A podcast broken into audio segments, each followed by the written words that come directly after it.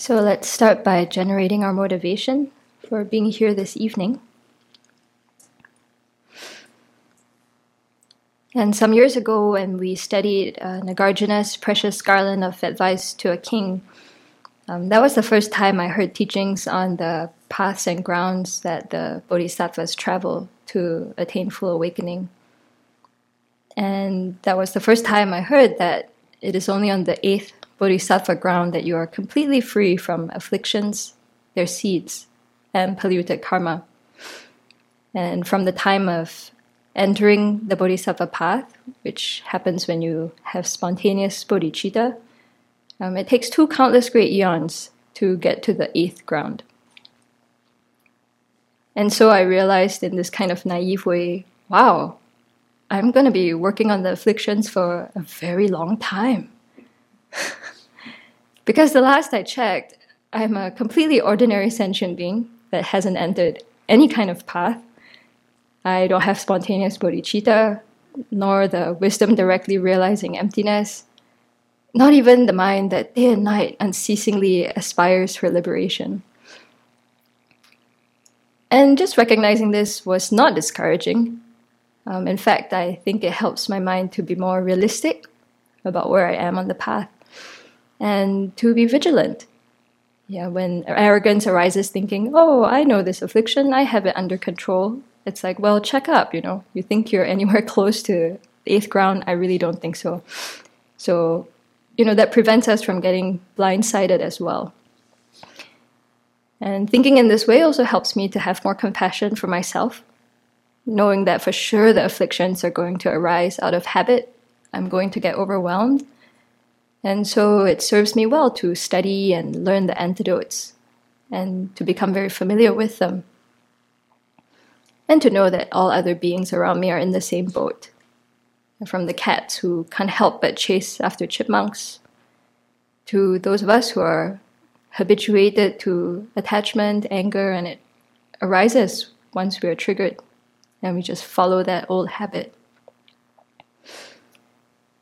So today let's um, cultivate a spirit of open-heartedness and transparency, as we review how to work with the afflictions.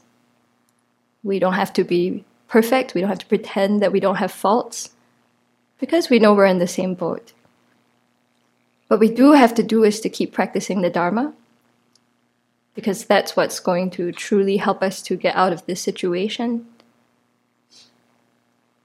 And by working with our own afflictions and overcoming them, we create the causes to someday be able to help others to do the same, to teach them, to guide them, so that they too may remove the afflictions from their mind streams and become fully awakened as well.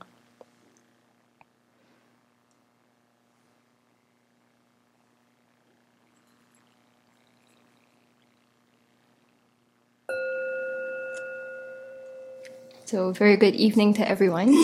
Um, Venerable Chodron is still on the road in Sydney, so we're continuing our review of the book that she's written together with His Holiness the Dalai Lama, um, Approaching the Buddhist Path, the first volume of the Library of Wisdom and Compassion. And we are right in the middle of a review of Chapter three, which is on the mind and emotions. And right now we're on a section called Working with Afflictions. So everybody sitting in this room has studied and practiced the Dharma for some time. I'm guessing that all of you have some experience and observation of the afflictions and have attempted to work with them to varying degrees of success, I'm guessing. Um, so I'd like today's session to be really discussion-based. It's going to be very interactive and practical, yeah, because it's kind of like this is the stuff we know and then you just kind of forget it when you're in the heat of the moment. So let's help each other to review and remember what to do when, when we're triggered or overwhelmed. Um, so just to... I'll do a quick recap of where we are in the book, and more importantly, to revisit the definition of afflictions, yeah, because, you know, just to make sure we're on the same page and we're discussing the same thing. So I think already people have reviewed this definition before, but it's um, I think there's a very nice write-up on page forty-five of the book if you're looking at the hard copy, and I'm just going to read it out. So His Holiness says, the Sanskrit word klesha is a commonly used word in Buddhist texts that refers to mental factors that afflict the mind and do not allow it to abide peacefully. So that's what the key um, characteristic of an affliction. Yeah, it's a mental state that's causing disturbance in the mind. Whatever tranquility is, it is gone. Um, so these disturbing emotions and views enslave the mind, confining it to a narrow perspective, and motivate actions that hinder the happiness of both ourselves and others. So that's the second key characteristic, yeah, that the afflictions get in the way of our happiness and also sometimes cause us to hinder the happiness of others. And as such, kleshas are obscurations on the path to liberation, and Buddhist texts speak of their disadvantages and the antidotes to them. And as Venerable Seppel reminded us last week, there is no English equivalent to the word klesha that encompasses mental factors as diverse as emotions, attitudes, philosophical views, and innate, unquestioned assumptions about ourselves and the world. So for the sake of simplicity in this whole series of books, uh, Venerable Chodron and His Holiness have translated klesha as afflictions, and sometimes expand it and say disturbing emotions and wrong views. So some afflictions, such as the view of a personal identity, are called views in English, while others, for example, anger and jealousy, are called emotions. Now, mental states, such as not believing that awakening is possible, are called views. Right. So here we're just, you know, so when we say afflictions, that's shorthand for this whole range of everything from conceptions that are totally distorted, that might harm ourselves and others, to what we will call emotions, especially in our modern psychological understanding, like anger, jealousy, and so on. Um, and then in this chapter, you know, after setting up this definition, His Holiness goes on to look at constructive and destructive emotions. And I think Vener- for those of you who were here yesterday, Venerable Sangye Khandro kind of touched on this, yeah, that he's taking kind of a non-traditional view of the disturbing emotions these days. And he does that in this section where he looks at attachment, fear, anger, and dis- disillusionment from both perspectives. You know, that how might at- attachment, fear, and anger, and dis- disillusionment have a constructive effect. I mean, the traditional Buddhist presentation would not cover that, right? But just saying, hey, from a modern psychological perspective, are there times where these emotions could help us in our spiritual practice? And then, of course, he looks at them from the destructive aspect as well. So that section has been reviewed, I think, months ago by Venerable Lamsel. Yeah. And then last week, Venerable Seppel went on to look at emotions and survival. And there His Holiness puts forward this theory that disturbing emotions are based on exaggeration and, pro- and projection. And as a result, they are detrimental for our survival as individuals and also as a species. Yeah, so it's not that anger helps us to survive, but he's putting forward the idea that, you know, if you have anger, you're exaggerating what's going on, and you may freeze or you may um, overreact, and that may actually jeopardize your safety. Yeah. So it's a theory yeah, that he's putting forward for us to check out. And the theory is that if we cultivate constructive emotions, then we have long-term happiness. Yeah. So that's the, you know, the logic that's running through this chapter, right? That, that's why we come to this section on working with afflictions. Yeah, because if afflictions are not helpful for our individual survival or even our survival as a species, then we want to find a way to remove them. Yeah. So this whole chapter is about why the afflictions can be removed and how to do that. So um, as part of a review, I thought we'd have begin with some discussion. So I'd like you to settle back into a meditation position, and I'll pose two questions for you to think about uh, before we do a bit of uh, pair work. So just take a moment to come back to your breath.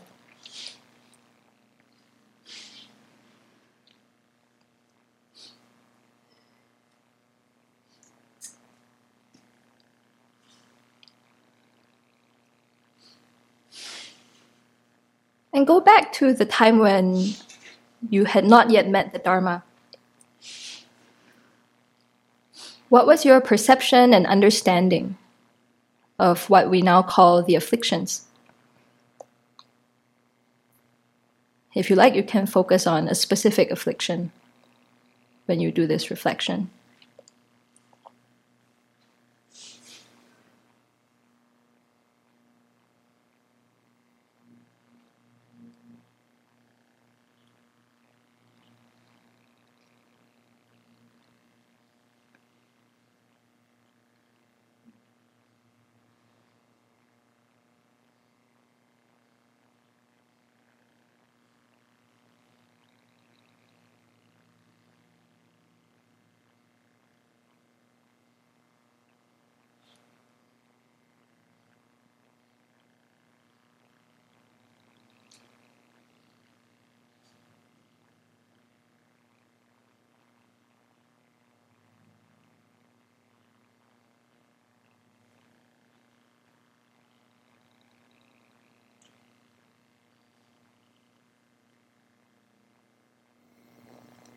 And now that you've studied the Dharma and practiced it for a while,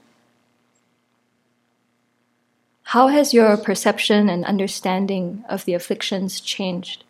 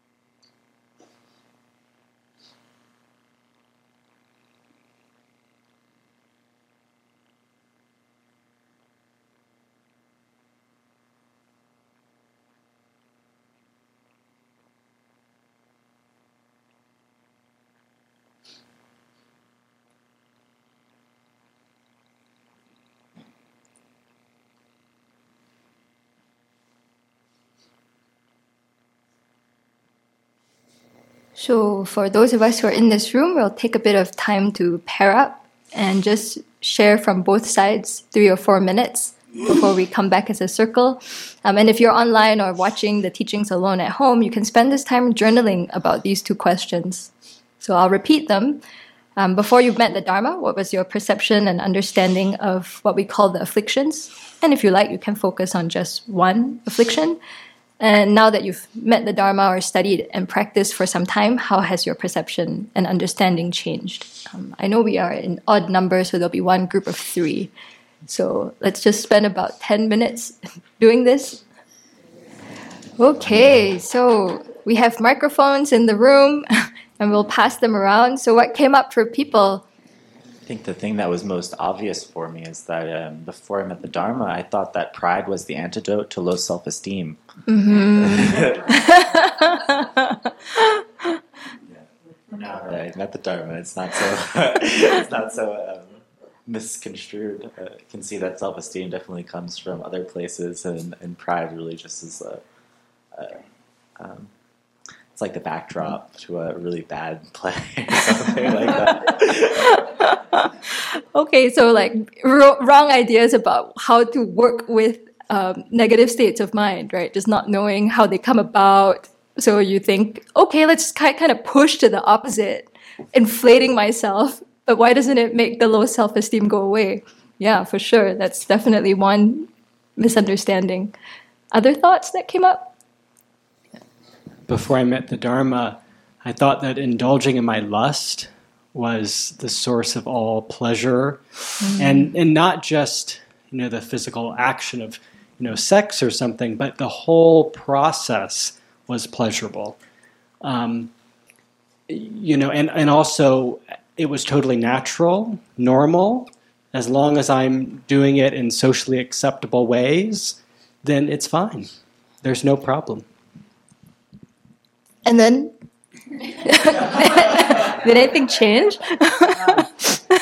Yeah. So after I met the Dharma, um, I'm I'm seeing more subtly how harmful it is in, during the whole process, how unsatisfactory the whole thing is, um, and results in a lot of pain and suffering mentally, um, for yourself and for the other person. Um, and Tanya and I were just talking about the whole society is st- structured, you know, in a way that promotes this. Um, but just seeing how it's just a source of misery. Yeah. Did that come up in other pairs? Just how normal the afflictions seem, or how we live in a world that seems to encourage them? Yeah. It's funny, I was telling someone the other day when I decided to move to a monastery, this friend I hadn't heard from for a long time suddenly called me up and was like, we have to go to lunch. I said, okay. So I go to lunch and she's like, I can't believe you're going to walk away from competition in your life. She said, she was like deeply concerned for me as a human being. No, she's like, how are you going to survive? It's like, without competition, how will you grow? I'm like, I think I'll be fine. I, mean, I mean, it's kind of funny because she had just lost her job during the Asian financial crisis after Bear Stearns collapse, you know. So here's this person telling me I should compete to survive. So that was just curious, but I was touched by her sincerity. But yeah, we think without attachment or competition, we're going to die or lose out in some way, yeah. So in, in many instances, people confuse strength with anger. So the anger you get, the stronger, you know, people think you are, or you try to project strength by getting really, really angry. And it um, becomes normal. If you are not getting angry at things, then uh, you're giving others the impression that you're weak, or people associate that with being weak. And um, like, you know, we can walk all over that person because they just are not exhibiting any anger. Or, um, yeah, and the louder you get, the the more you think you're going to get your way. So. Yeah, just the whole topsy-turvy view we have of the world before we've met the Dharma. But that reminds me, too, of how we associate people with their behavior, right? Like, okay, this loud, angry person is therefore powerful in some way. Did that come up for other people? Like, w- whether you associate the afflictions with a person or yourself? I mean, before you met the Dharma, did you think they were just union oneness? I was thinking about how um, growing up in a family where there was a lot of anger and chaos, that that was the norm, and so I emulated that. But then, mm, even before I met the Dharma, there was, a, I think I would say, a, a yearning for some meaning and some peace and whatever. And so it's kind of like bouncing off of that and somehow knowing that there was something different that one could do. But I didn't know what it was. Mm-hmm. Um, and where I did look, it didn't uh, bring any relief or answers, you know. Um, it took a while to find the Dharma to then see where the answers lay mm-hmm. for me. And for me, I had a very, very different experience of anger, is that the anger was usually followed by some form of violence. So instead of modeling it, I went to the other side of the universe and became so terrified of any, particularly my own anger, thinking about if I dare to get angry, I'm going to destroy somebody, I'm going to harm somebody, I'm going to abuse somebody. And so to be able to grow out of that, to see that anger is not the person, and that, that the violent response is a is a separate deal than the affliction itself. And even though it didn't make me say, oh, now I can be an angry person because I don't get violent, it it helped me not to be afraid when people got angry with me. And then I got to be less afraid about my own anger. And then I could deal with it, diff- you know, slowly. Wow. So, I mean, it's like there's so many layers, right? So there's this thing we call an affliction or a disturbing emotion, and then there's what society says about it, whether it's encouraged or not, like, okay, this is powerful, this is harmful. And then there's the stuff we, our family says about it, right? Anger is okay, or anger is bad. And then there's stuff that we then tell ourselves about the afflictions, right? Like, same, I was definitely, ter- for a long time, I was like, I'm not an angry person. I don't have anger. And I was terrified, terrified when I finally looked inward and was like, I'm so angry. Because I thought, I'm bad. I'm so bad for being angry. I'm so shameful. There was one whole retreat where I think, um, this is so embarrassing, but there was definitely one of those winter retreats where you're like, I have so much anger. I have a serious problem. I was in the library reading three books about anger at the same time. And they're like, where, where's the answer? And I cried for one hour at some point in there. You know, I was reading Thich Nhat Hanh's uh, work, anger book, Working with Anger, and then the compassion book with Doctor Russell Gold and Venerable Chodron. So yeah, don't don't go there. There are other there are better ways to deal with anger earlier. But yeah, just getting in touch with that fear of the affliction. Yeah, I'm really glad that you. Bringing up this thing of, of uh, thinking there's unity between our afflictions and ourselves, and so that how can I separate myself from this? And and then the relief of knowing that these are all uh, adventitious and they can go away and they're not de- deep-rooted, they're just habits of mind. They're really habits of mind, and there are antidotes, and and it's and they diminish based on your diligence in recognizing and applying the antidotes. It's kind of like almost mechanical. It's like, it's like if if I recognize, you know, if I have enough introspective awareness to recognize which affliction it is, and I know what the antidote is, and I apply it, then it goes away, you know, and it diminishes in my life going on the long term. It's kind of amazing. Yeah, Venerable Jampa. I want to add people online too, if they have thoughts, can type them in, and we can. We're happy to hear from you. Um, I was also um, discussing that um, the habit of running away from the afflictions was mm-hmm. very big and model to me, too, in form of, you know, distracting yourself or indeed really running away. And even when you come here to the Abbey and you're starting to work and look and people reflect towards you, also this urge of no, you know, mm-hmm. like you kind of also indicated, or oh, so terrible and you want to run away, and we had this topic many times during E M R.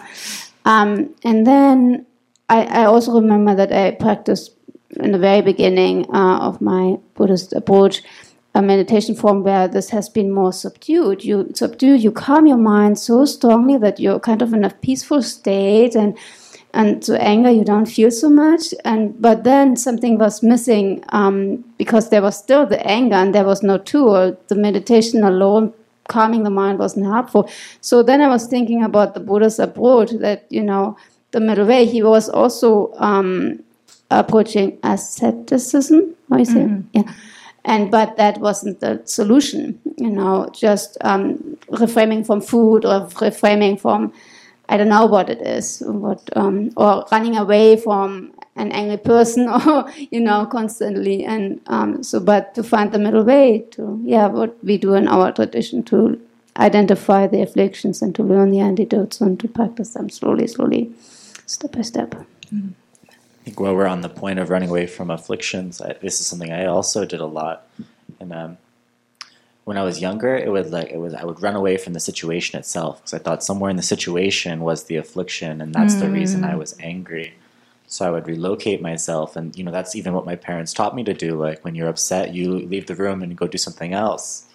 Um, but then as I got to high school and into college, it was like, well, if I can't run away from the situation physically, why don't I just get like on intoxicated in some way, mm. and you leave the situation mentally. It's like it's the same behavior of trying to um, leave the situation in order to solve the this, the antidote. Sorry, as an antidote, but leaving the situation is kind of impossible because you're carrying these afflictions with you. Right, you're like the dog with the fleas. You move to a different courtyard and you're still itchy. um, so Tracy shares that before um, I thought afflictions just arose out of nowhere, or that they're a product of particular life experiences, not something I could control. I didn't see them as harmful, more as indicators that something was right or wrong in my world. Now, I see that afflictions are harmful to myself and others. They come from my own untamed mind, not from anything external. They need to be tamed so that I can see clearly and act with wisdom. And then a, a friend from Singapore um, shares that, before I met the Dharma, I thought that it was the one sure way in Um, to all my problems. In other words, I didn't need to put in any effort. uh, now I see that practicing the Dharma means a lot of hard work and self-control and lower our expectations. Um, someone else shares that after they met the Dharma, I learned the, the afflictions were a product of an inherently existent self. And because that self is relative, then afflictions loosened up in some way. Mm. And then someone else shares that before meeting the Dharma, I admired anger and sarcasm very much and tried to emulate it. I was very relieved when I found out that after meeting the Dharma that um, I was not an angry person, that I was simply a person who got angry sometimes. Yeah, and what Venerable Jampa was sharing too reminded me of, there's this beautiful video um, that's part of the Discovering Buddhism series where Lama Yeshe talks about what meditation is all about. Has anyone seen that? Right, where he takes a glass of water, I think, and he says, you know, this is what your mind is usually like. And he shakes the glass and it's like, ah. And he said, when you meditate and you put the glass down, that's what you're doing with your mind. Yeah, it just settles. And then after it settles, then you get to see that there's all kinds of gunk in the water, right? But then you learn methods to get it out. You know, we don't stay stuck at, and I'm, I'm, I'm guessing I'm not the only one who has, right? Where the mind settles and you're like, oh, it's so dirty. Oh, worst. Pour it away. Cannot pour it out. Wah. Right? And then you get stuck and like, this is a bad cup. This is such a you know, ugly water. Worst, worst. Don't want to look at it. And then finally you read the teachings and it's like, you know, you can purify the water. It's like, oh, really? And then you try and it's like, oh, it's getting a bit clearer. Yeah. And then slowly, slowly you find that it's, that the dirt is not in the nature of the water. I think it's very important not to get stuck at that point where I think often when we go into retreat or we start our practice, the mind gets quiet and you're like, oh, I'm a bad person or I'm so distracted. Like a lot of, I'm sure all of us who facilitate SAFE, a lot of the newer students write in saying, my mind is so noisy. I'm such a distracted, mindless person. I'll never make it. It's like, yeah, you're just seeing the dirt for the first time. And that's actually something to rejoice in because now you can get it out. Like, no, since we know the methods. Yeah. So I wanted to do this little discussion because um, in this section on working with the afflictions, His Holiness begins with this little section on the nature of the afflictions. It's basically what Tanya has kindly summarized. I was like, did she read this book or write it? Or, you know, in a very compact way, where first of all, he lays out what the afflictions are, are, what is their nature, and why they can be removed. Yeah, because we have to believe that before we'll even start.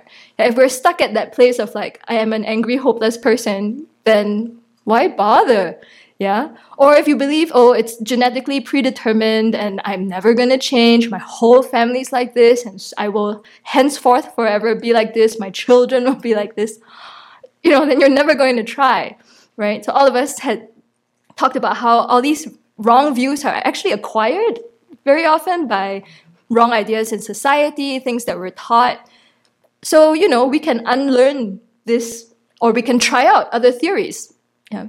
So I put on the board here um, what's basically a summary of that first um, section of this section in the chapter, right? Which basically you can phrase in terms of four um, syllogisms. Yeah, for folks who have been studying syllogisms on Thursdays, yeah, where His Holiness basically says, afflictions can be eliminated. Yeah, why? Because they are not an intrinsic part of the mind. Yeah, they haven't penetrated its clear and cognizant nature. Right? So, right, first of all, we have to prove to ourselves, or we have to believe afflictions are not an intrinsic part of the mind. Right? That takes a while, doesn't it? Yeah. We're all, right, we see the anger and we're like, oh, it's never going away, I'm perpetually angry. But like that person online said, you pause and you realize, there are moments in the day when you're not angry. So you can't possibly be twenty-four seven an eternally angry person. Yeah, so you got to start challenging those views that you're carrying. And then, if the afflictions are not an intrinsic part of the mind, they're not part of its clear and cognizant nature, then it follows that they necessarily can be eliminated. Hmm. Right, so that's another thing for us to try out, right? You try out the antidotes and you're like, does it work? Does it actually reduce my anger? Huh, seems like it does. So, yeah, they can't be in the nature of the mind. It's something, there are causes that affect it. Wow. And then the next idea he puts forward is that afflictions are fragile and they can't stand up to powerful states of mind that understand reality.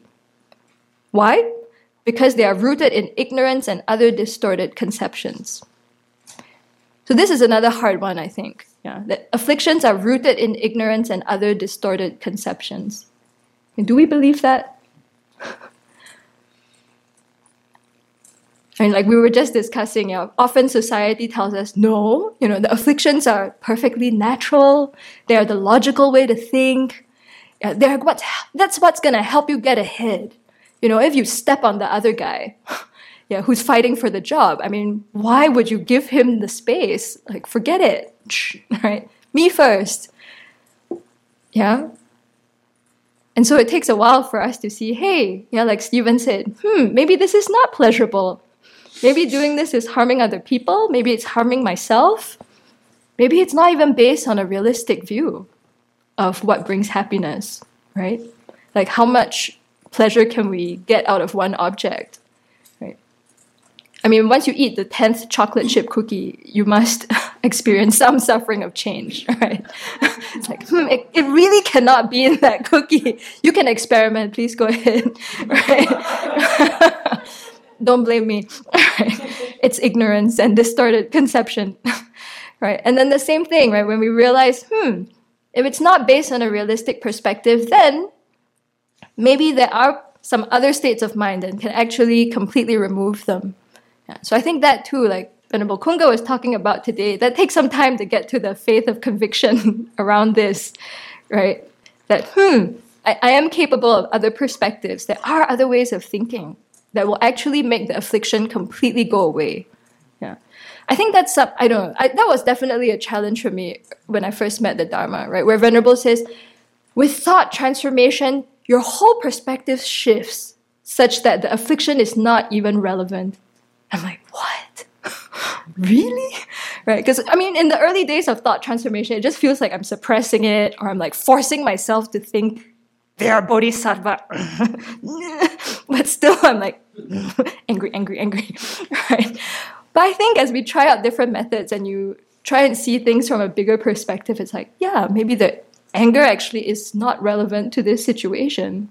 Like, wow, people are suffering. They created the cause. They're going to suffer further. Why should I get mad? Yeah. So we'll talk more about that later. These shifts of mind that actually help the afflictions just fall away. And then we come to the antidotes, as some of you were mentioning as well. Yeah, where before we met the Dharma, it was like, are there other options? Are other ways of thinking actually possible? Well, apparently yes. So His Holiness here says, constructive states of mind can be developed limitlessly because their basis is the innate, subtle mind of clear light that continues eternally without interruption. Yeah. This, I have to say, is a, is a tough one for me. I was talking to Venerable Seppel about it because it seems so abstract, right? Like, what is this innate, subtle mind of clear light? Yeah, but I think basically if we go back to the end of chapter two, he's just talking about the nature of the mind to know its objects and engage in a, you know, it's the emptiness of the mind as well, that it's able to engage objects, it's changing moment by moment. And so if you create the causes, that love will continue to grow. Yeah, it comes to the next point too, yeah, where there's nothing that can stop the realistic beneficial states of mind. They're not based on ignorance, they're not based on distorted logic. Right, so the mind can continue to nourish them. As long as we keep creating those causes and conditions, they will extend. Anything you want to add, Venerable Seppel? They're not necessarily based on ignorance. They can be. Oh, right, that's true. Yeah, yeah. They can still be based on ignorance, yeah. But when we get to the stage where ignorance is completely removed, yeah, that love is limitless, right? Because we have a genuine understanding of what we are, what other sentient beings are, and the afflictions are no longer in the way. So still an article of uh, faith, not convictional faith, but aspiring perhaps for me. Um, but number four definitely uh, resonates with me, which is that these constructive states of mind can be developed limitlessly because they are based on accurate perception. And no counteracting force exists that can eliminate them forever. Yeah. So, you know, when I think about, yeah, what I've learned in the Dharma, if I know that it's a realistic perspective, right, then the state of mind that's based on that uh, cannot be challenged or changed. Um, I mean, you know, d- destroyed. Yeah. But sometimes I think coming to the accurate perception, it's so like the total opposite of what we've grown up with or what we've been taught. Um, it comes as a shock, right? Something as simple as the nature of the body is impermanent or foul. That's accurate. Yeah, but for some reason, profoundly shocking. Those of you who are here, I'll never forget the Four Establishments of Mindfulness retreat where I think for three months, we never got past the foulness of the body. You know, every discussion group was people like, really? It's like, come on, you blow your nose. Like, look, you know, you poop. Hey, this is not like some pleasant, amazing, pleasurable, joyful, sweet-smelling thing, right? There was one person in the group who was like, but my wife's hair. You know, and you're like, if you saw the hair in your food, you're like, ew, send it back to the kitchen. Yeah. So Nagarjuna points this out, you know, that these very obvious basic, accurate perceptions um, are shocking to us because of the distortion that our mind has been habituated to. But once we move the mind in that direction, then we, we are happier, isn't it? We stop expecting unrealistic things from our own and others' bodies. When it breaks down, it's like, okay, it's in the nature of the body to do this. All right, don't have to get mad. Don't have to... Until you can't pull it back further, it's like, it's going to sag. Okay, move on. I can do other things with my life. I am not this body. Yeah, so a very joyful, hopeful perspective, and it helps us to focus our energy on what actually matters. Hooray! So now we'll go on to the next section of this um, chapter, which is where His Holiness then lays out, you know, something like, I found sixteen points here on um, ways to work with the afflictions. Yeah, but instead of me listing them, I thought we'd discuss them again, because all of us have worked with afflictions, clearly. So let's just take a moment again to reflect on a question, and then we'll do a quick go-around involving everybody. So you better think of something to say. No. Or not. I mean, I'm sure between us we'll come up with all sixteen points. So let's take a moment to settle in. Again, connecting with our breath.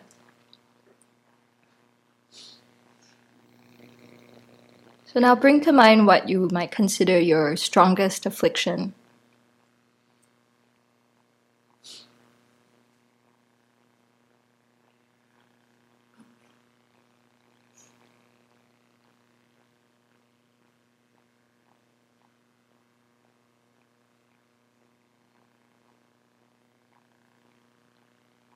What has your journey been like working with this affliction? What practices have helped you, and what have not?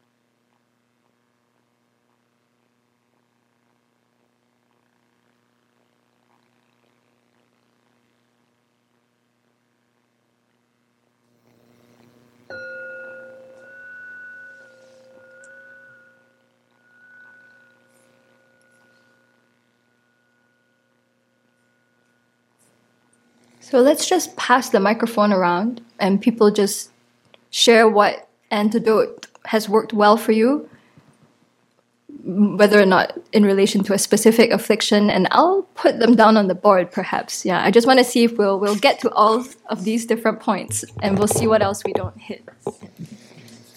Recognizing the disadvantages of the afflictions has really helped seeing, particularly thinking of anger and attachment, just seeing how unhappy they make myself and they make my, they make others, and the stupid things I do under their influence.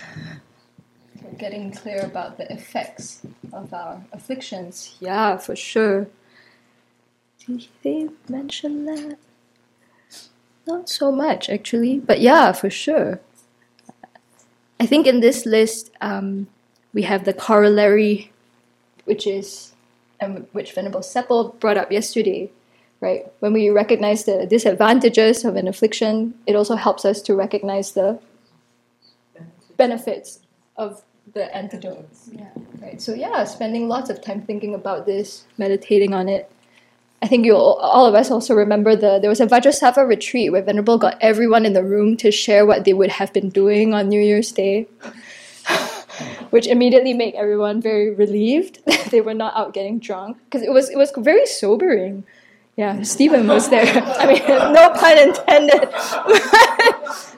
You know, people sharing all the unfortunate things that happen on New Year's, like starting your New Year with your car in an accident and not being able to go to work the next day because you got drunk and crashed the car. It's like, yeah, everyone was like, hmm, I'm glad I'm here for New Year's, right? And then thinking about the benefits of doing the opposite. Yeah, for sure. That, and repeatedly doing that, that helps. Yeah. I think the most helpful practice for me is just simply patience.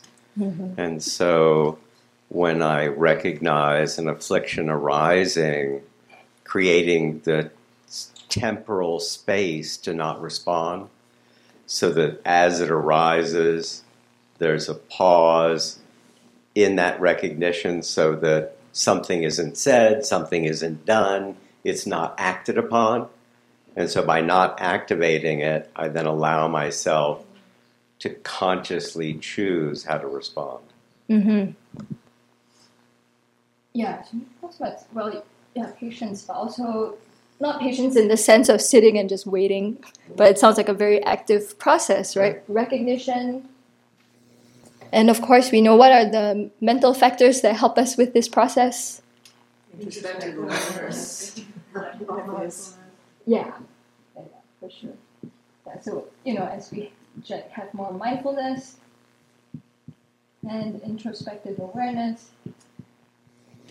Um, for me, uh, it was working on this, working on the small bits first. So, like with anger, recognizing that um, if I still had the mental ability to think when it's happening, for example, to not reflectively get angry when I stub my toe, you know, and not starting with, you know, trying to corral it when I've already become furious, but the small little guys.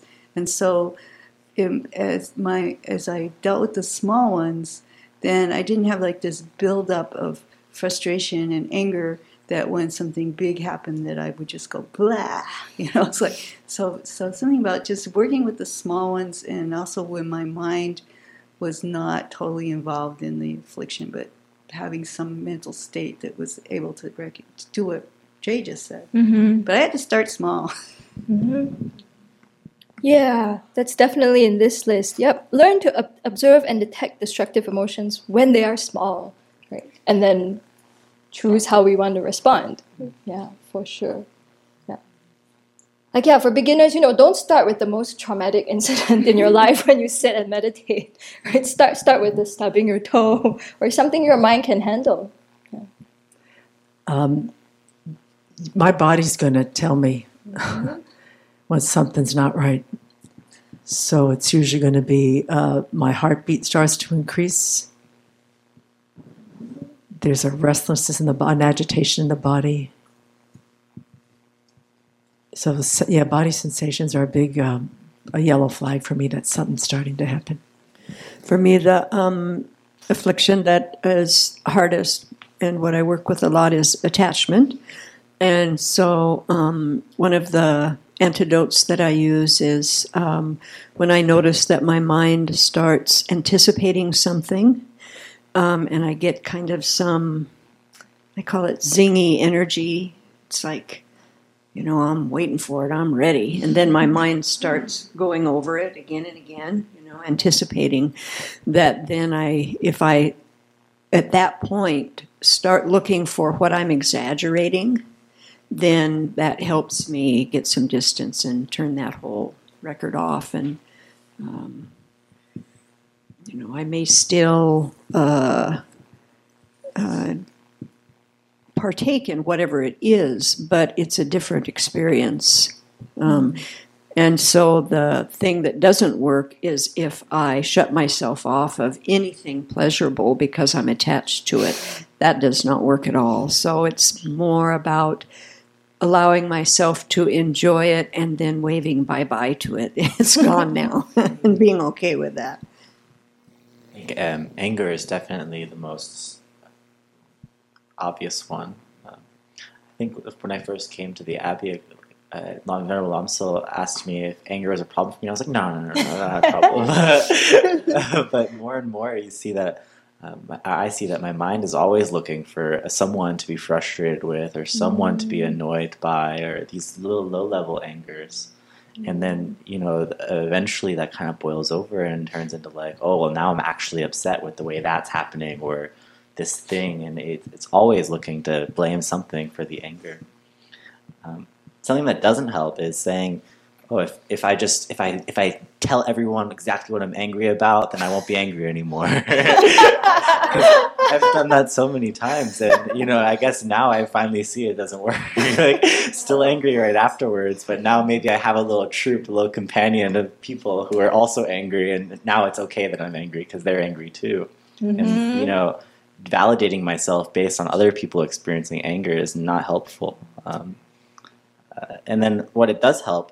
And the the thing that Venerable um, Seppel brought this morning for asking or for developing integrity, which is asking yourself how you want to be, uh, that's something that Venerable Chodron asked us to do, or asked me to do earlier in the, um, in meeting her. And you know, I've seen so many old people who are quite angry, and I really don't want to be an angry old person.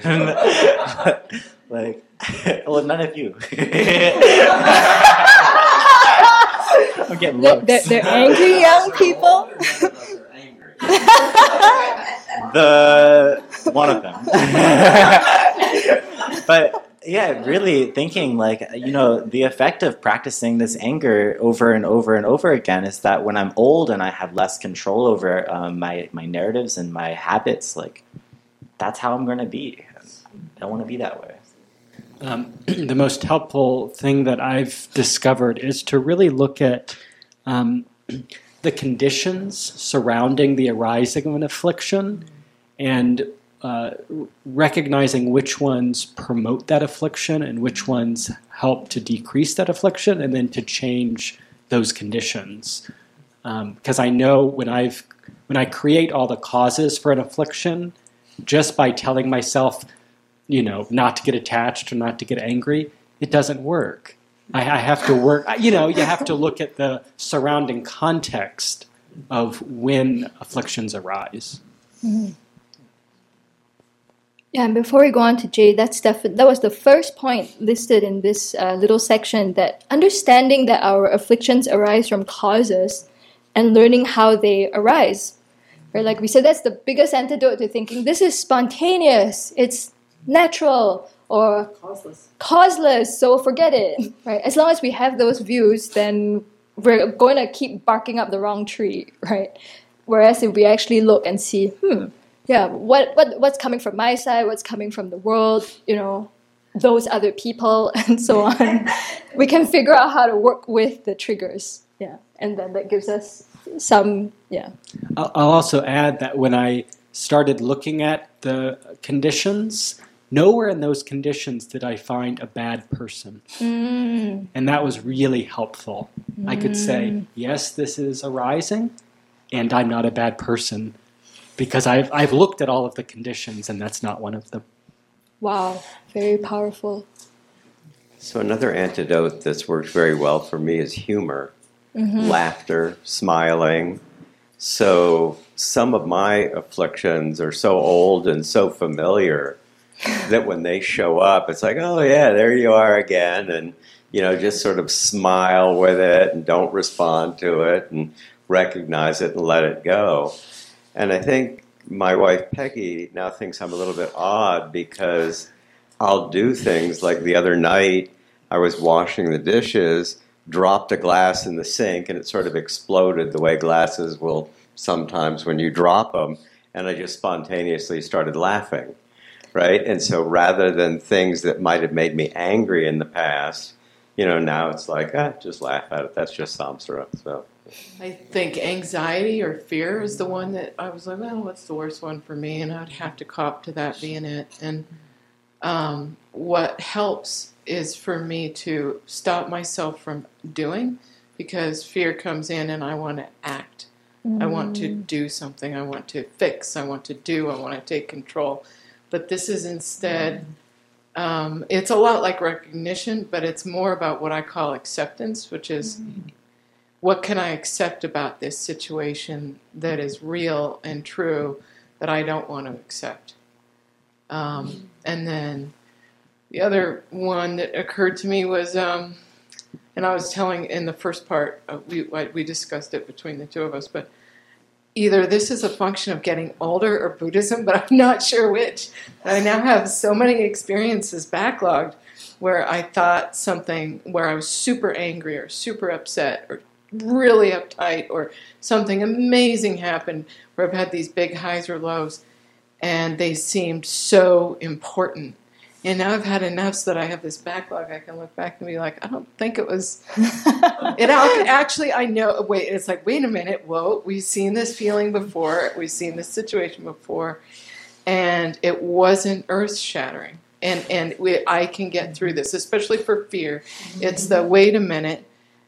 It's not going to be, it might not be as bad as you think. And so it's a it's a level of starting to, I think, it's actually a level of starting to trust my karma or myself or something like that, that it's good, the, it's, that alleviates the anxiety some mm-hmm. and helps to calm everything down.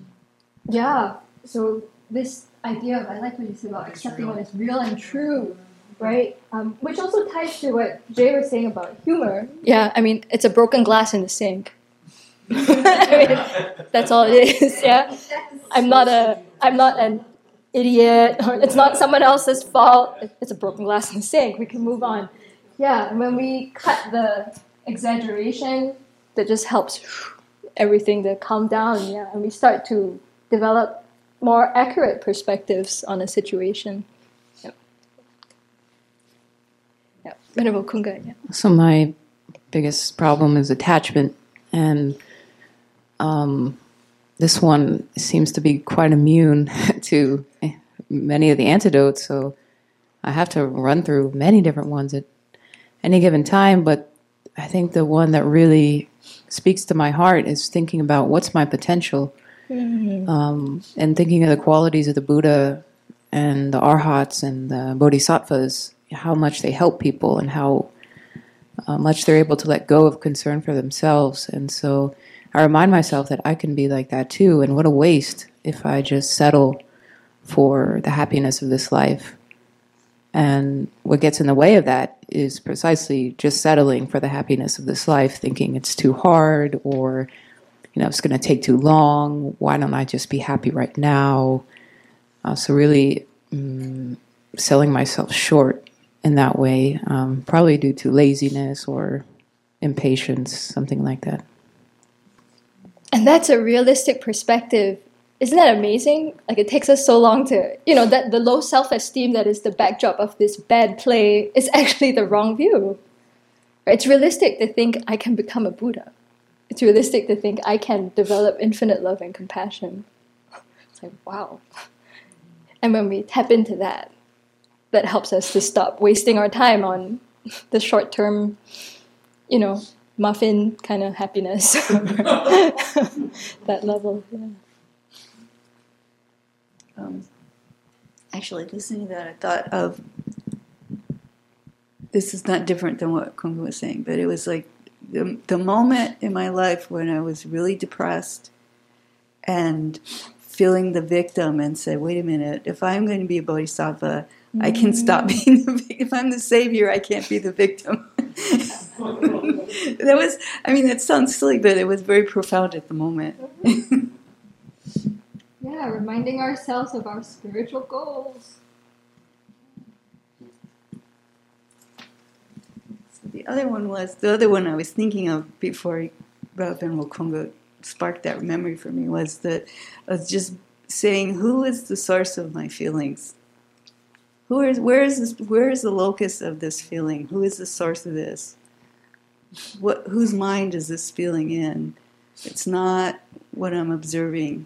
It's the meaning that I'm giving to the situation.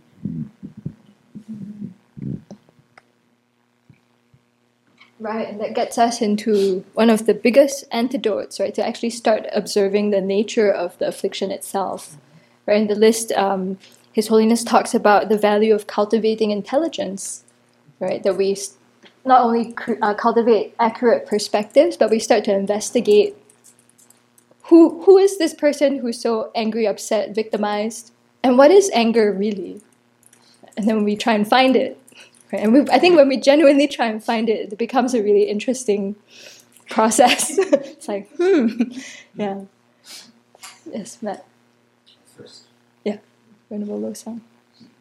Um, I had two things actually. One is um, what Venerable um, Kunga was saying about um, not wasting our lives on happy, mm-hmm. just our potential on happiness of this life.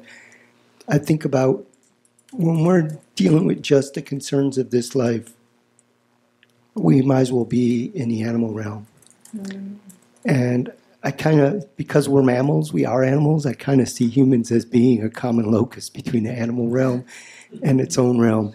And which one do you want to, which one has the most potential and which one do you want to deal with? Um, for anger specifically, I found um, working with compassion to be the strongest thing. And in general, to um, just be familiar with and try to cultivate good qualities because they are often the antidotes to the negative qualities. When I started getting serious about studying Buddhism, I made a list and I put some things on one side of the list and some on the other. They were qualities or emotions and attitudes. And the one was things I want to, qual- to develop and things I want to work on getting rid of. I mean, as simple as patience and impatience, or anger and love, you know. But when, for anger, seeing seeing the suffering of somebody else, and really that that helped me more than um, most of the other things I could work with. And seeing how my response could make it worse or could make it better. I think what's a great point that you brought up here is that we can in- intentionally cultivate these good qualities too. Like, just as the afflictions are not spontaneous and random, likewise for the good qualities, right? Love, compassion are not random accidents that happen out of the blue. It's actually something we can practice, and there are all these methods. And if we set our mind to it, we can grow them. So, yeah, that's... Yeah, practice on um, cultivating acts of kindness. Yeah. Okay, so intentional acts. Yes, so Venerable Seppel and Venerable Samke, is it? No. Yeah.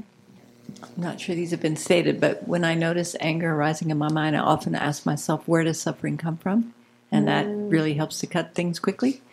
And when I'm attached to something, I ask myself, where? What is the cause of happiness? It's not in this thing. And it, when I can remember to do that, it's helpful. Mm. Right, coming back to that core teaching, right? What's the cause? What's the result? Um, listening to the Dharma teachings, and contemplating and meditating helps me. Right, with the cultivation of intelligence for sure. Hear, think, meditate. Goes in that direction. Um, on on the outside, uh, my strongest is um, anger, but behind us is attachment or self-grasping.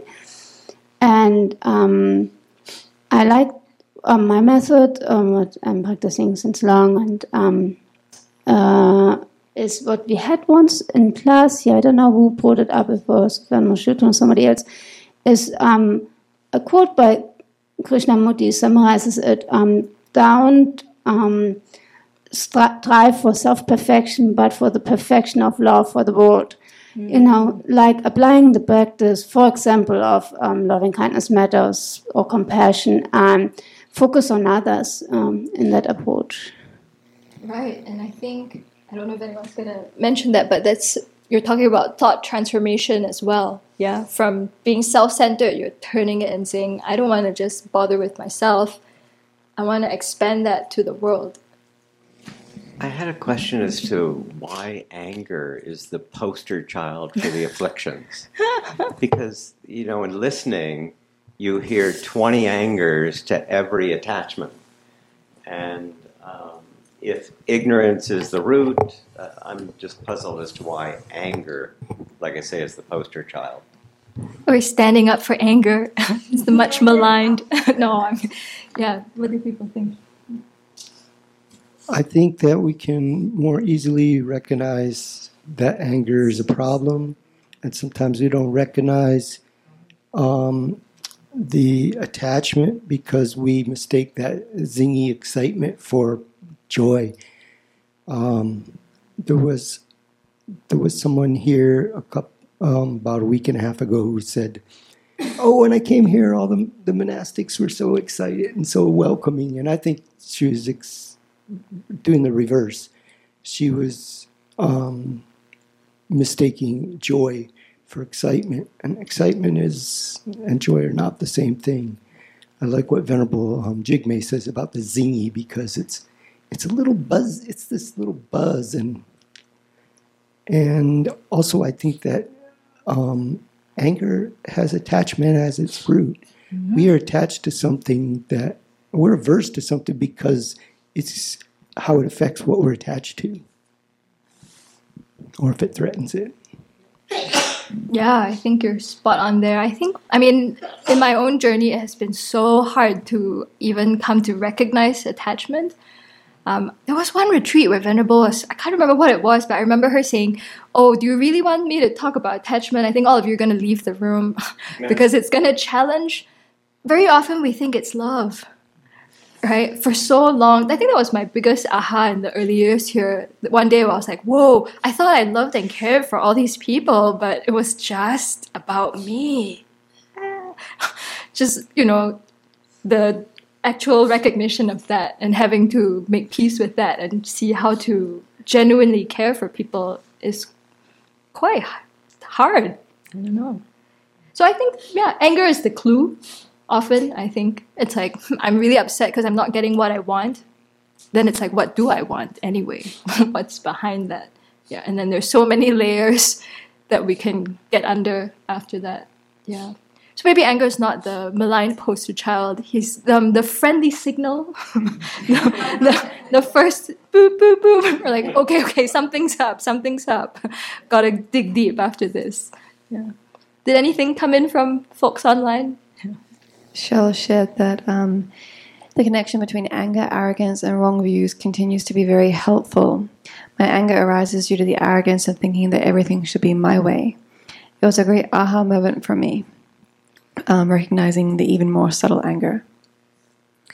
And then uh, Tracy shared, anger can cause so much regret and is so painful for ourselves and others as well. And someone else affirms uh, that uh, anger causes so much harm to others. I think we pretty much hit them on, on them all. So um, let me just quickly run through that list from this section, and we can see what might, what else we can add. And I'm sure there's more too. Yep. So His Holiness begins with talking about how it's helpful to know the causes of the afflictions and to observe how they arise. Right. Just remembering that they're not spontaneous and they're not givens. Yeah. They, we don't have to live life with this perpetual state of fear or sadness. But there are ways to change. Um, and then what Tanya mentioned, you, we can learn to observe and detect them when they're small and quickly apply the antidotes. And many people talked about how we can deliberately cultivate accurate perspectives and make them habitual, right, instead of being habituated to the opposite. Um, he also mentioned how the body is one of our best clues. Right? Once we're aware of changes in our breathing and our heart rate and our temperature and our muscle tension, we know something's come up in the mind. And then what Venerable Jigme mentioned, observing the mood or the texture of our mind, right? A zingy feeling or the te- starting to ruminate about one object. Like, hmm, okay, that's a clue. Um, what we didn't mention, but I think we're already all doing, is to meditate regularly, right? Because that's basically what helps us become more aware of our thoughts and emotions. And that's the whole process of habituating ourselves to um, constructive emotions is through meditation. Um, we talked a bit about developing intelligence, right, which is the ability to discriminate or analyze the characteristics of an object. Yeah, so we, many of us talked about just learning to recognize what it is that's coming up in the mind or recognizing the nature of what we're obsessing about or frustrated with. Yeah. Um, in her teaching, Venerable spent more time on this, really talking about um, what's uh, called corrupted intelligence, right? When we have wrong views and how through the seven cognizers uh, we can transform a wrong view into a correct view. Um, some of us talk too about being aware of mental processes that lie behind emotions. Yeah, was it? I can't remember who, but yeah, but talking about how, yeah, the interpretation comes from us. Right? I'm interpreting something. I'm telling a story. This is not actually. That's not actually what's happening, right? And then, as Venerable Jampa pointed out, then we can actually transform our thoughts. Right? I can actually shift the focus onto others instead of running the same old script. Ah, what we didn't mention was um, we can purify and accumulate merit. Right? And I think Venerable often points that out. If we're stuck with a particular affliction, or it seems like we've tried all kinds of antidotes and it's just not going away, then purify. You know, do some kind of practice. Um, for me, I do a lot of mantra when my mind's just stuck. And I never really thought about how it works, but I think it helps break the rumination. You know, it's just totally not a logical thing, right? It's a set of sounds that don't have some kind of meaning, but they resonate with positive qualities, apparently. So it just helps me cut the rumination. I just switch and do a lot of mantra, and I find it helps. Yeah, my mind just shifts the object and it calms down. And hopefully there's some merit. Which makes the mind move in the other direction. Yeah. So many of us talked about consciously directing our thoughts in a positive way. Yeah, as Venerable Losang pointed out, we actively think about the benefits of a good quality or a positive state of mind. We inspire ourselves to work with it, and then we meditate and we repeat. As Tanya pointed out, it's a bit like math almost, or mechanical. Repeat the steps, rinse, repeat, repeat, repeat, repeat. And all of us here are testament to the fact that it works, right? I mean, I, we, if not, we would not still be here. Yeah, we'd be out drinking, I guess, or doing something else, eating donuts. Um. mm, donuts. Yeah, sorry. No, wait. Come back to class. Um, she meant Nutella, is what you meant. No, I meant donuts. Do not send donuts. I did not mean donuts. Um, uh, yeah, yeah, no, no. Coming back to number eleven, um, um, His Holiness pointed out too that we can use gathas to transform our ordinary activities into the path to awakening. So that's a very skillful way where we start small, right? We use a little gatha, as you've seen posted all over the abbey, on the mirrors, just little tips like, oh, when I'm doing this, think about this. Yeah, as Venerable Jampa has uh, pointed out, I think it was in the teaching she gave too. Yeah, right. So you're going up the hill and you think, may I lead all beings up the hill, up to awakening. Right? May I go into the hell realms to uh, liberate them, and so on. Um, and two, we talked about generating the opposite state of mind to counteract the affliction. Right. So we can go through those lists for ourselves as well. Right. There's a clear opposite state of mind to every affliction. Um, and we didn't bring up this one, use your imagination. So in the book, uh, it was mentioning how you can imagine the world is filled with bones as a way to um, you know, reduce our attachment to samsara. Um, or I think Venerable is very creative at this one. I really like her, the one about being queen for a day. Right? Imagine yourself getting every single thing you actually want. Right, and go for it, right? You're queen of the day, you get the car, you get the house, or whatever it is. And then what? Right, but you know, just go there, yeah? Or you, you actually get every single thing you want. And then what? Yeah, or just visualizing offering everything to the three jewels, right, that we enjoy. That's our imagination put to very good use. Um, and he talks about, too, how we eventually learn to be a doctor to our own minds. So we learn, you know, what works when. Like Venerable Jigme said, when she's attached, it does not work to be like, you must separate from the object. You are going to deny yourself. If you know that doesn't work, don't do it. Yeah, exactly. So the example he brought up in the text was how, you know, when you're arrogant or there's a lot of um, excitement in the mind, then you do meditations to reduce that, right? Whether it's on impermanence or the foulness of Um, samsara and so on. But if your mind is depressed, that is not the time to be doing those meditations. It's just going to make you feel worse, right? So it's really um, tricky, right, to learn to recognize that. But over time, we learn how to work with these different states, yeah, especially in retreat, I think. Yeah. So your mind gets depressed and you think about, you know, precious human rebirth, um, all the good qualities that you aspire for, your own potential, right? That's the time to switch, yeah. But of course, then you don't do that when you're arrogant, right? Like, I'm so awesome, and, and so on. So just learning how to bring ourselves to that middle. So over time, we get skilled with a two-pronged approach, right? We manage the unwholesome emotions, and we learn to be familiar with the wholesome emotions. And uh, yeah, and as Venerable Seppel, we come back right to, once we think about the benefits of the wholesome emotions, that just inspires us to move in that direction. I was trying to find this quote, and I think it's from one of Jeffrey Hopkins' books about how, you know, when we, most Buddhist practice just starts with thinking about the benefits of something or the disadvantages of something, and how if we sit and think deeply about the benefits of a wholesome state of mind, everything just naturally moves in that direction. You don't have to beat yourself up or, or like push, right? It's like, oh yeah, I do want to cultivate that. And things just fall into place. So just spending a lot of time actually on the benefits of something you want to cultivate is a very good use of time. And it's better than beating yourself up, I can tell you that. Don't go there. Okay, so before we close, anything to add? And someone asked, uh, what is the antidote for restlessness? Mm-hmm. Yeah, so Venerable Tarpa pointed, yeah, breathing meditation helps. Especially if you're thinking about the restlessness in the context of the five hindrances, yeah, to concentration. That's where we talk about restlessness and regret. Um, so, you know, all these methods help. Investigate the cause of the restlessness. Is it attachment? Like, I can't stand to sit here anymore, I gotta get up and eat a donut. or, or is it more, sorry, I'm not hungry, I don't actually eat donuts. Or is it more, wow, I really don't want to think about this horrible thing I did. I feel so poorly about myself. I need to get out of this seat. Yeah. So then you know, right? Hmm. I need to do some purification. Yeah, so sit and investigate what's behind the restlessness. Who's restless anyway? How is it coming up? And yeah, wh- where does it come from? And then I think once you have a clearer sense of that, you'll know which of the antidotes to apply. Yeah.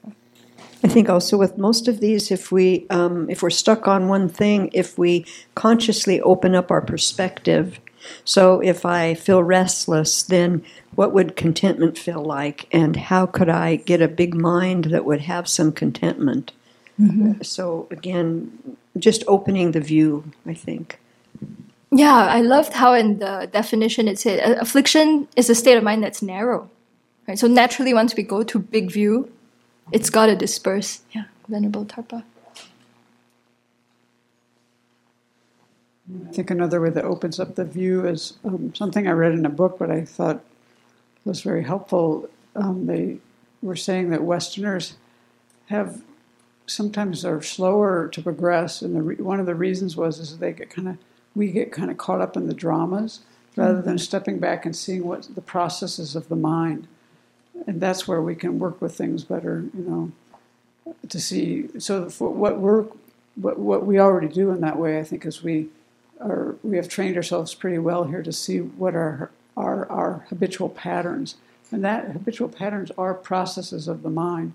And once you can step away from the content and just see, like, this is, for me, works really well with doubt. I used to just be caught in it, and I didn't know what it was. But I realized that what my mind was doing was the same no matter what the content was.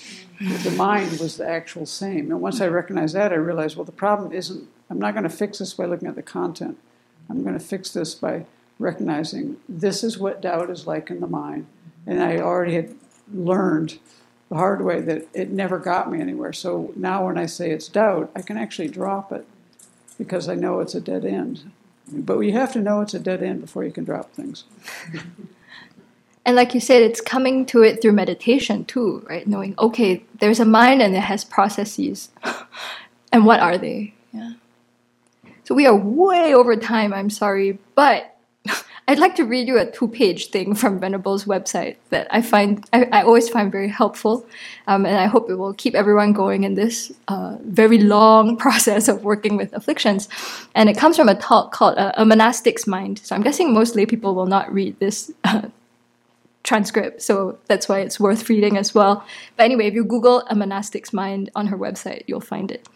So she has this section here called Self-Acceptance and Compassion for Ourselves. And she says, in the process of working with our mind, it's important to give ourselves some space and not expect ourselves to be perfect, especially if, you know, we're a monastic. After we ordain, or really any Buddhist practitioner, you know, once you start on the path, um, it's easy to think, I should act like Rinpoche, yeah, your teacher. And she says, especially if you have a teacher like Lama Zopa Rinpoche who doesn't sleep. You might compare yourselves to him and think there's something wrong with you because you have to sleep.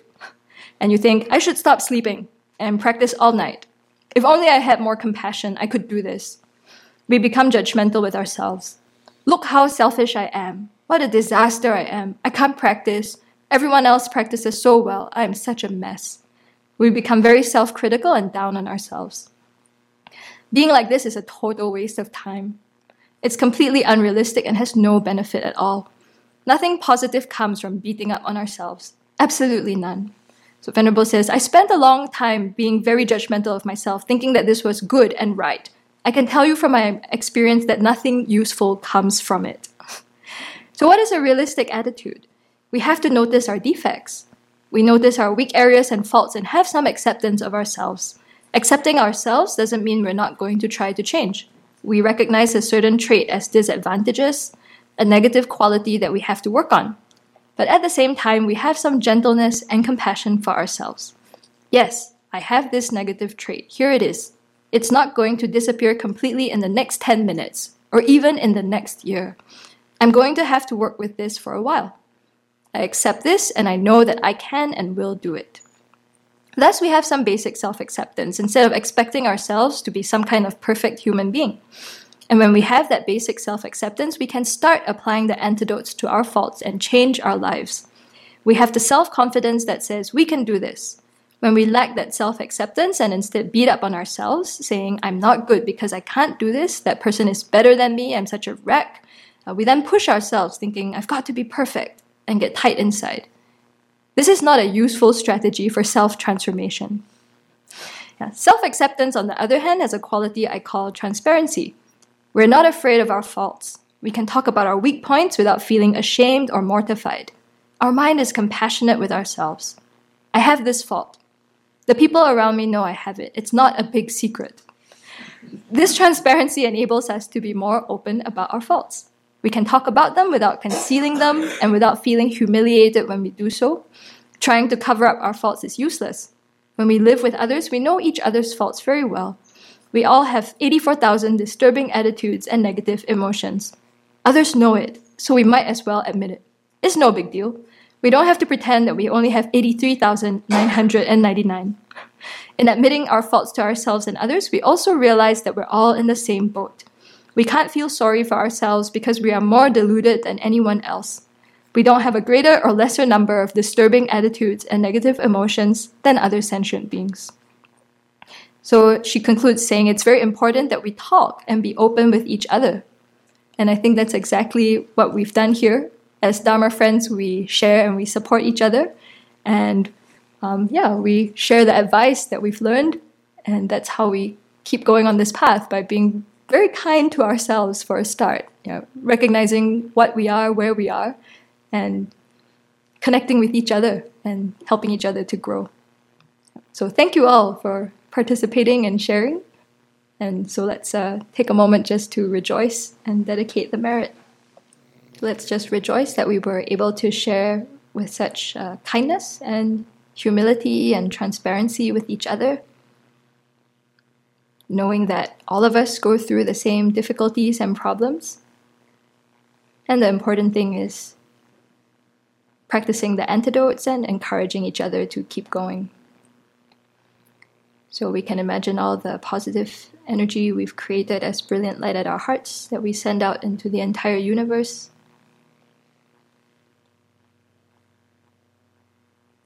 Especially to beings that have uh, completely different view of afflictions, who might think that they are inherent in the mind,